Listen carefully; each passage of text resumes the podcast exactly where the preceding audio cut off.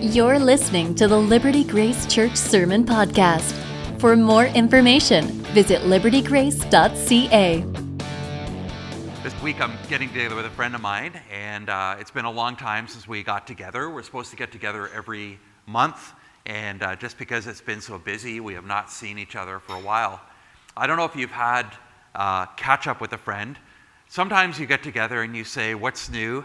And you kind of shrug and go, Nothing. Nothing has changed. Uh, I got up in the morning, I worked, I got tired, I ate, I went to bed, rinse, repeat. That's kind of like what life has been the past few months. But other times you get together with a friend and they say, What's new? And you say, How long have you got? Uh, everything has changed. We need to block out some time. The next couple hours are going to be uh, interesting. And we're going through the Bible. I think that you could say that we're going through periods of the Bible where what's new? What's changed? Well, for a while, nothing has changed. We've been in the reign of King David and King Solomon. And uh, believe it or not, this has been from the beginning of April until last Sunday. We have just been camping on the life of David and then the life of Solomon. And you would say, What's changed? Well, a little bit, like there's stuff that happens there, but David and Solomon's reign is kind of a high, almost stable point in Scripture.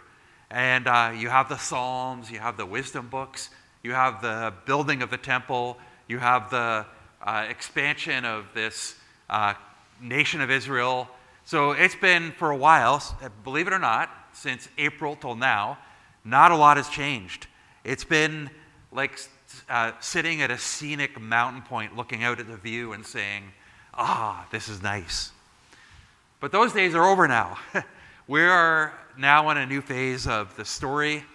We are coming down from that scenic mountain view, and it gets a little bit interesting. Things are moving at a breakneck speed. Last week, hard to believe, we finished Ecclesiastes, and uh, this coming week's readings, we discover a lot has changed. There's just so much that has happened. So Solomon has had a, son whose name is Rehoboam, and he's bungled things badly. So badly that the nation is split from being one united kingdom into the northern nation of Israel and Judah to the south. So right away, you have like the days of prosperity of the United Kingdom are over. You've got a divided kingdom. Things are not good. On the south, on the south, you've got Rehoboam. On the north, you've got uh, Jeroboam. And Jeroboam has got a problem. Uh, the temple is in the south. And so Jeroboam introduces idol worship. Basically, he says, We need uh, to save you from going down to Jerusalem. So we're going to erect idols up here. You don't have to go down to Jerusalem to the other kingdom. Uh, and that causes a great divide between the two kingdoms. So they're not getting along. And then you have what is exhausting if you've ever read this far in the Bible. You've got this king came into power, and they were bad, and they were worse than their father, and they reigned X number of years, and they died. And then their son became king. And they were even worse than their father, and they reigned for so many years and they died. Between Solomon and now, it's only been 60 years, but you've got three kings in Judah, only one of whom was good, and you've got seven kings in Israel, all of whom were bad. So if you do the math, you've got 10 kings. How many were good? One. That is not good. This is not a good scene. Divided kingdom, most of the kings are bad. Between Solomon and the king we're looking at today, uh, things are going downhill. And so today we get to a story that took place 60 years after Solomon died. A lot has happened, things are going downhill, and things don't look great, and then we get to this story. So here is this story. And we're going to camp here uh, with this king. His name is uh, Ahab. And do you have to guess whether this guy is good or not? Listen to this verse and what it describes of Ahab. In the 38th year of King Asa, king of Judah, Ahab, the son of Omri, began to reign over uh, Israel. And Ahab, the son of Omri, reigned over Israel and uh, in Samaria 22 years. And here's what we know of Ahab. Uh, we don't have to guess. Here's what it says about Ahab. Ahab the son of Omri did evil in the sight of the Lord more than all who were before him. He did evil in the sight of the Lord more than all who were before him. So, right away, you've got like this guy is uh, setting a record for being bad. Like, not just bad, but excessively bad. Like, worse than all the kings before him. What made him so bad? Uh, 1 Kings 16 tells us, as if it had been a light thing for him to walk in the sins of Jeroboam. You remember Jeroboam set up false gods so they didn't have to go down to Jerusalem. As if it had been a light thing for him to walk in those sins, he took for his wife Jezebel. Now, to this day, I don't know anybody who calls their daughter Jezebel. Like, Jezebel is, is basically the, like the worst name you could call uh, a woman. It's like if you call somebody Jezebel, this is to this day, this is how wicked this woman is. That even in a culture today where people don't know the Bible, people still know, oh, Jezebel, that doesn't sound good. If you call somebody a Jezebel, that's an insult. He married Jezebel, the daughter of Ethbaal, king of the Sidonians, and went and served Baal and worshipped him. He erected an altar for Baal in the house of Baal, which he built in Samaria. And Ahab built an Asherah. And then here's what it says Ahab did more to provoke the Lord, the God of Israel, to anger than all the kings of Israel who were before him. 60 years. It's only been 60 years. You go from Solomon, who I know was mixed, but a lot of good. Only 60 years to this guy who is like setting records for evil, who is just like provoking the Lord to anger. This is scathing. The Bible does not prevent this guy and like he has his good parts, but he also had these negative parts. This is a guy who's bad all the way through. He's building altars for other gods. Uh, you've got a queen, Jezebel, who's killing off the Lord's prophets. You've reached a crisis point among God's people. But there's a sign of hope, and there's always a sign of hope. As bad as things get, chapter 17, a prophet shows up. What is a prophet? Uh, a lot of people think prophets are, you know, uh, telling the future. In the Bible, that's prophets can do that, but usually what prophets are doing is actually saying, "Hey, remember God? Hello, remember God?" They're not necessarily predicting what will happen most of the time. They're saying, they're sent by God as an act of mercy to say, hey, things are bad. I want to draw your attention to what matters most. Remember God. Things are bad. Remember God. I'm here to shake, to get in your face, to wave my arms and say, You're forgetting something important. You're forgetting God. And as bad as things get, God sends his prophet Elijah. And he, as we're going to see today, he waves his arms in front of this evil king and says, Hello, do you remember God, I'm here to remind you of God. Now, this lesson is not just a lesson of kings who lived a long time ago and uh, did bad things. I think today's passage has two questions that we need to ask ourselves. Uh, the two questions that Ahab faced through Elijah are questions that you and I have to face as well. And so, in case you're here today saying, who cares? Like this happened a long time ago. Good king, lots of bad kings, a really, really bad king. Who cares? There's two questions that this story has for you and for me. And here are the two questions. I think they're like they're so relevant to each of us today. Here is the first. Are you paying attention to what your pain might be telling you? That's the first question that this passage is asking us Are you paying attention to what your pain might be telling you? So here's why I say this text is asking this. Ahab is really bad, right? Elijah shows up, and he, first thing we see when he shows up, Elijah gets no introduction, he just shows up. And it says in chapter 17, verse 1, the first verse that Elijah shows up, Elijah, the Tishbite of Tishbe in Gilead, uh, said to Ahab, These are the opening words. But by the way, try this. Like, I don't think Elijah read How to Win Friends and Influence People, because uh, he shows up before this evil king, who, and Jezebel is like killing prophets. So think about Elijah just showing up. I, I, I have to go before this evil king. The first thing he says is this He shows up before him and says, As the Lord, the God of Israel, lives before whom I stand, there shall be neither dew nor rain these years except by my word. Okay, so again, that is like dangerous to say this. This is devastating. They needed dew and rain. If they didn't get any rain, it would be devastating for Ahab's kingdom. Uh, in a month, we're going camping, and uh, I can't wait. And already we're checking the camp website to see if there's uh, uh any alerts.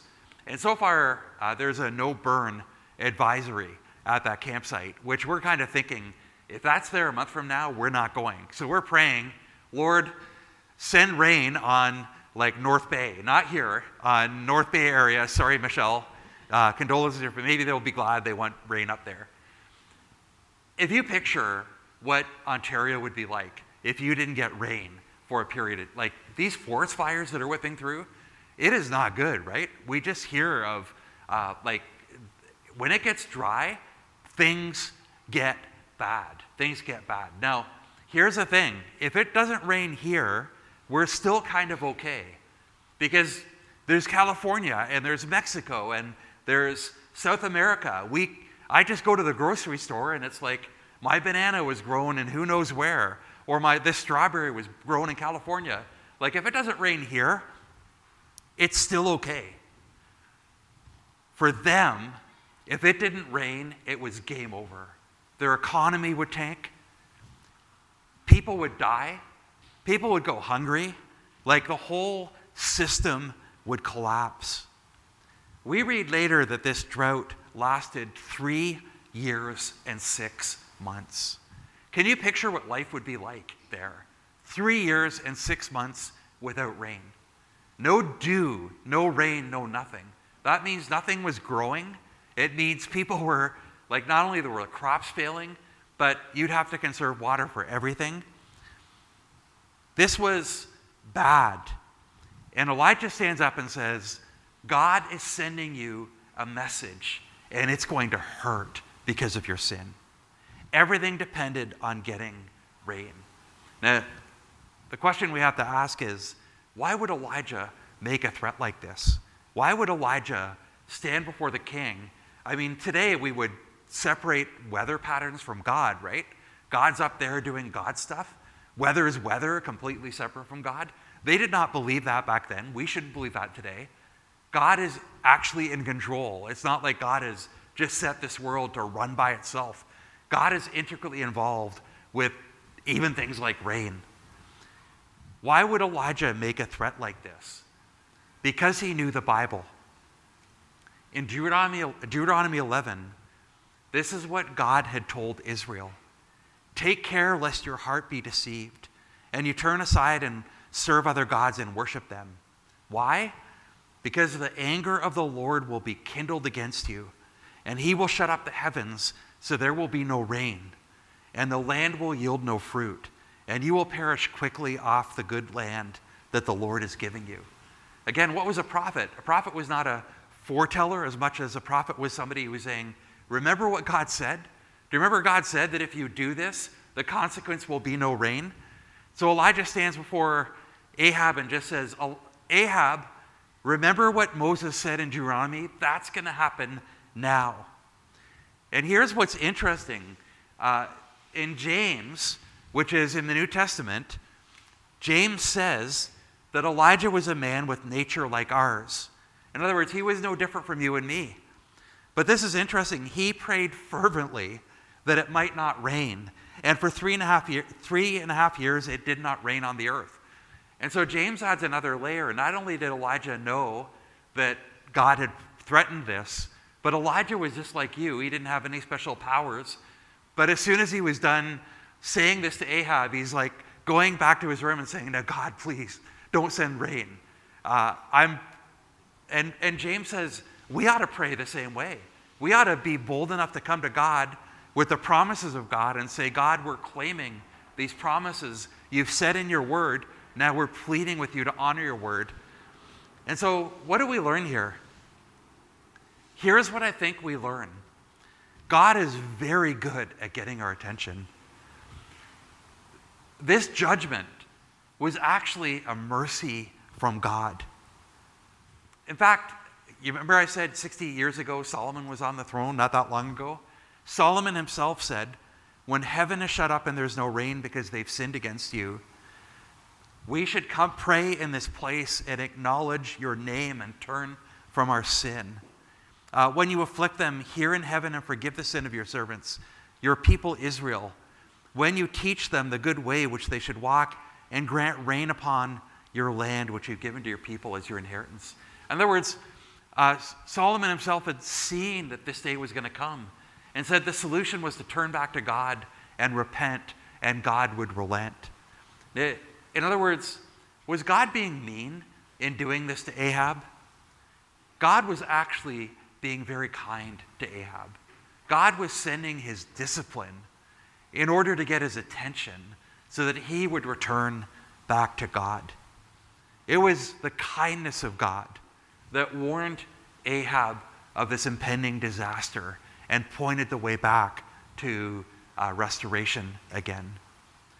And the question Ahab faced was this Would he learn from God's discipline? Would he read the Bible and understand that God actually disciplines his people to get our attention so that it begins to hurt and we turn back to God and say, God, this hurts so much, my only hope is you. The question for us, likewise, is will we pay attention to what God is teaching us through the various crises of our lives? Uh, I have lived through God's discipline. Uh, I have lived through periods of, of great trial, and I can't always explain what God is doing, but I will tell you this I believe that many, listen, if you are, have followed Jesus Christ, He is not condemning you. He is not punishing you. The reason we know that is the punishment for your sins has been fully paid by Jesus on the cross. He is not punishing you. There is no need to punish you. Your sins have been paid for in full, past, present, and future. But here's what we know about God God has no problem disciplining his people. And his agenda in discipline is not to punish them, but to get their attention and say, Turn to me. I will use pain if necessary in your life to get you your attention to turn back to me. Hebrews 12 says that God disciplines us for our good so that we might share his holiness. Friends, never miss what God is up to when you suffer. Never miss what God could be up to when it hurts in your life. It could be that God is trying to get your attention. It could be that God is is trying to bring you to a point where you turn to Him and say, uh, God, I forgot. I've got to turn back to you. You're, you've designed this uh, because you're gracious enough to get me to need you again. The pain in your life might actually be a gracious gift designed by God to bring you to Him. Ahab never learned, and the question is will you learn? Do not miss the lessons your pain could be teaching you. Pay attention to what the suffering that you're going through might be teaching you. God can use the pain to bring the change that He desires in your life to bring you to repentance. God cares far more about your eternal condition that He does your comfort. Um, God has no problem bursting through the comfort of your life to get your attention so that you pay attention to what ultimately matters. So that's the first question you face. Will you pay attention to the pain in your life? The lesson that God sent, just as God sent this drought to Ahab, God might be sending sometimes his discipline on us to get our attention, to grow us in holiness. Okay, so that's the first question. I hope you'll consider that. This might be relevant to many of us right now. You might be thinking, what has God been up to? Like, why has it been hurting so much lately? I don't know the answer to that, but it could be that it's God's way of shaking you, of grabbing you to get your attention, to draw you back to Him. But here's the second question. This one might be a little bit more enigmatic at first, but uh, hear me out. The second question is this Will you pay attention to what your gods can't do for you? Will you pay attention to what your gods can't do for you? So you remember I said uh, drought, right? No rain for three and a half years. I think part of that was uh, God's discipline on Ahab. Like, Ahab, pay attention. Like, I promise this. This is my way of getting you to own up to what you're doing. It's wrong. It was designed to, as discipline to get Ahab's attention. But you know, there's another level that you wouldn't know unless you knew a little bit about history back then. Uh, who was the god that Ahab was worshiping? Anyone remember? Baal. What was Baal god of? God of rain. So Elijah's saying basically, hey, you know you're worshiping Baal instead of God? There's going to be no, as long as you're worshiping the God of rain, there's going to be no rain for three and a half years. And Ahab's going, What do you mean? I worship the God of rain. Of course there's going to be rain. And Elijah's like, There's not. And what he was doing there was he was showing uh, Ahab the futility of worshiping the God of rain because anybody but the Lord can do nothing for you. Uh, the God of rain, Baal, could not deliver on his promise. Steffi read tonight a passage that really upped the ante. So not only was like, you think three and a half years of like, uh, I picture, I can't, I don't know that this happened, but I picture Elijah once in a while going, how's the, like, how's the God of rain doing? Like, you know, Ahab, like, uh, it's a bit dry around here. Like, I don't know what happened. I kind of picture maybe there might have been a little bit of that going. But in chapter 18, he challenges Ahab to get together 450 prophets of Baal and 400 prophets of Asherah. So 850. Asherah was Baal's female consort. And this was going to be a showdown to see who is going to deliver. Is it going to be your gods? Is it going to be the gods that you worship? Or is it going to be the Lord that comes through? And he sets up a challenge. And if you look at this, it is not a fair challenge. Because on one hand, you've got 850 people, and you've got uh, two gods. You've got Baal and Asherah. On this side, you've got one lonely prophet. And as you're going to see, Elijah actually stacks the odds against him. And so Elijah says to these 850, he says, Call on the name of your God, and I'm going to call on the name of, of the Lord. And the one that answers by fire, he is God. He wanted to show that the God of who couldn't make it rain also couldn't even light a fire. And so they kill a bull, they put it on the altars.